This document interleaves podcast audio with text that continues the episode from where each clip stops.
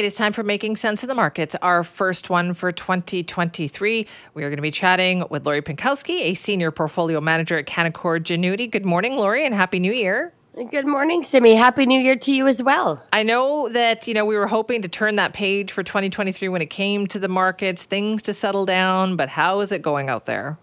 Well, it's actually been a fairly strong start to the year here in 2023. It didn't look like that the first few days, but then we got a real strong uh, jobs report out of the U.S. that kind of turned markets. Uh, uh, and they had a great day last Friday, and that just kind of continued onward. So we're seeing some green as well. Again, this is ahead of U.S. inflation data for December that's going to be coming out tomorrow.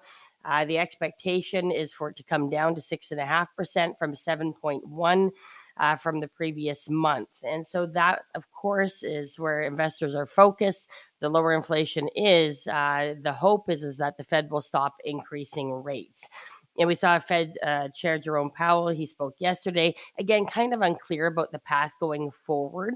Uh, still talking about tackling persistently high inflation. So again, it doesn't appear that you know a pause is happening uh, at the next meeting. It looks like they're going to continue to increase. That rates could top 5%. Again, that's what kind of spooked the markets in uh, in December uh, and didn't really allow for that Santa Claus rally to form. So again, you know, going forward in 2023, it's it is rare to have two negative years uh, back to back.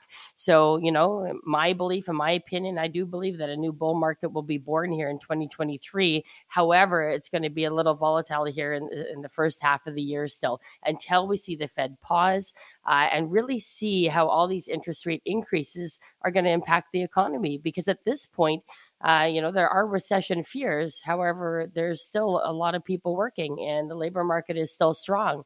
You're starting to see some of these layoffs take form in uh, the tech sector and maybe even the financial sector with Goldman Sachs laying off some people as well. So, again, um, you know, you want to be somewhat defensive, in my opinion, at the beginning of the year here, uh, but be ready to pounce uh, when the environment changes. Right. Okay. So that's the thing. There's so much uncertainty, isn't it? so many things to balance. You've got, you know, the jobs market is still supposed to be strong, but and that you're still hearing about all these layoffs. Yeah, exactly. You're not seeing the type of layoffs that are really impacting or moving the needle, I would say, on uh, unemployment at this point. Uh, we saw, you know, in Canada, the labor force added 104,000 jobs in December, and that was higher than expected. But then again, that reinforces the opinion that the Bank of Canada is going to increase rates by another 25 beeps. Uh, to four and a half percent uh, on their January 25th meeting. And again, how does this affect uh, the average person out there. Well, of course, you and I have been talking a lot about those who have variable mortgage rates. It impacts the real estate market, which again, we've already seen sales slow substantially. And so, where is the real estate market going to go? in 2023. I think that's going to kind of drive uh, a lot of where the economy is going to go. So again, best case scenario, they increase rates in Canada or the U.S. Um, you know, maybe at the next couple of meetings, and then take a pause after that. That could spark somewhat of a rally, but in order to really see this market turn, you really need to see the Fed pivot. Uh, and start reducing rates. And again, we have no sign of that at this point. Okay. And so, what about somebody who um, has a portfolio that is all mutual funds? You know, I do I do enjoy talking about this. I, have talked about it quite a bit. Uh, in fact, uh, John McComb and I just dedicated our Ready Set Retire podcast to the pitfalls of mutual fund investing. And and by this, I don't mean you know investing in a fund here or there to to add some diversification to your portfolio. What I'm more, mostly referring to are those uh, that have 100% of their investments in mutual funds. And, you know, there are some pitfalls, such as the lack of transparency. You know, when you're opening up your statement, all you see is the fund that you're holding. You don't see the actual stocks that are within that fund or the bonds, for example. Um, and why that's important is because when markets are volatile, it can create more anxiety and worry if you don't really know what's being done to your portfolio, right? And so that can cause you to make wrong decisions at the wrong time. So I think transparency is really important. Uh, again, the way that we manage, they're called separately managed accounts. A lot of financial advisors do the same thing, where you can actually see your individual holdings. So you can see if cash is being raised or changes are making are being made to your portfolio, which I think is important uh, during times like this. Again higher fees um, with mutual funds again you can see fees anywhere between you know, two and even three percent sometimes, and and those fees can't be expensed for tax purposes. Which again, in separately managed accounts or you know, I would say more sophisticated sophisticated portfolios, they can be expensed for tax purposes. So that's something again you should talk to your advisor about over diversification simi is another one you know you may see 10 15 mutual funds in your portfolio and say wow that's fantastic. I'm diversified. But in fact, you may hold like a thousand holdings or more in your portfolio. So essentially, you just become the index. Uh, which again, if you're okay with the volatility, that's fine. But why are you paying two percent plus for for really a lack of management uh, in terms of the, your portfolio?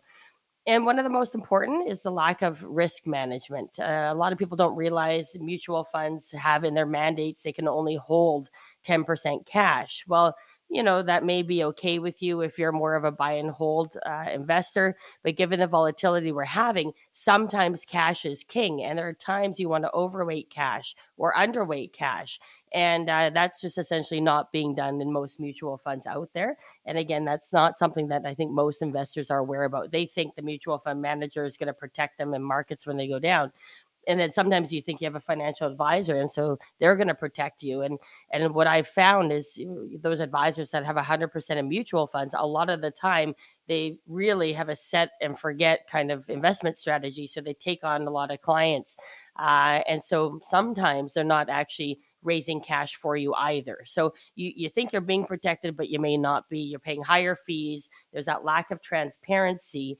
Uh, and in my opinion, there's just better ways to, to do things now. Okay. So then are there benefits there too? Like when would you put them in a portfolio?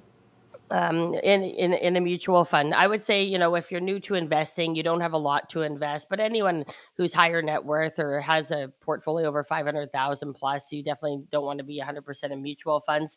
Um, for some funds, uh, for us, we don't use mutual funds. Really, the only reason we would is for for bond exposure. Uh, my opinion is is that bond fund managers, especially the active ones, they're going to do better than any bond that you and I can ever get individually. So using somebody that can go uh, internationally makes sense. Uh, and again, if you're looking for a specific type of uh, investment, sometimes a, a, fund manager can be better. And again, they're not all created equal. Uh, not all mutual funds are bad. But again, you just want to kind of be cognizant of the fact if your portfolio is 100% in funds, ask yourself why and is this the best way uh, to invest in terms of where we are today in the market? Because remember, if you're okay with volatility, you could just buy an exchange traded fund, an ETF, an index fund, and pay a lot less. However, most people, the reason that they're paying anybody is to have active management to make sure that they're being as protected as much as possible. I mean, 2022 was the worst year since 2008. So there's very few people that came out of that unscathed. But the point is, is that these bear markets don't last forever and another bull market will form and you just got to be ready for that period when that happens.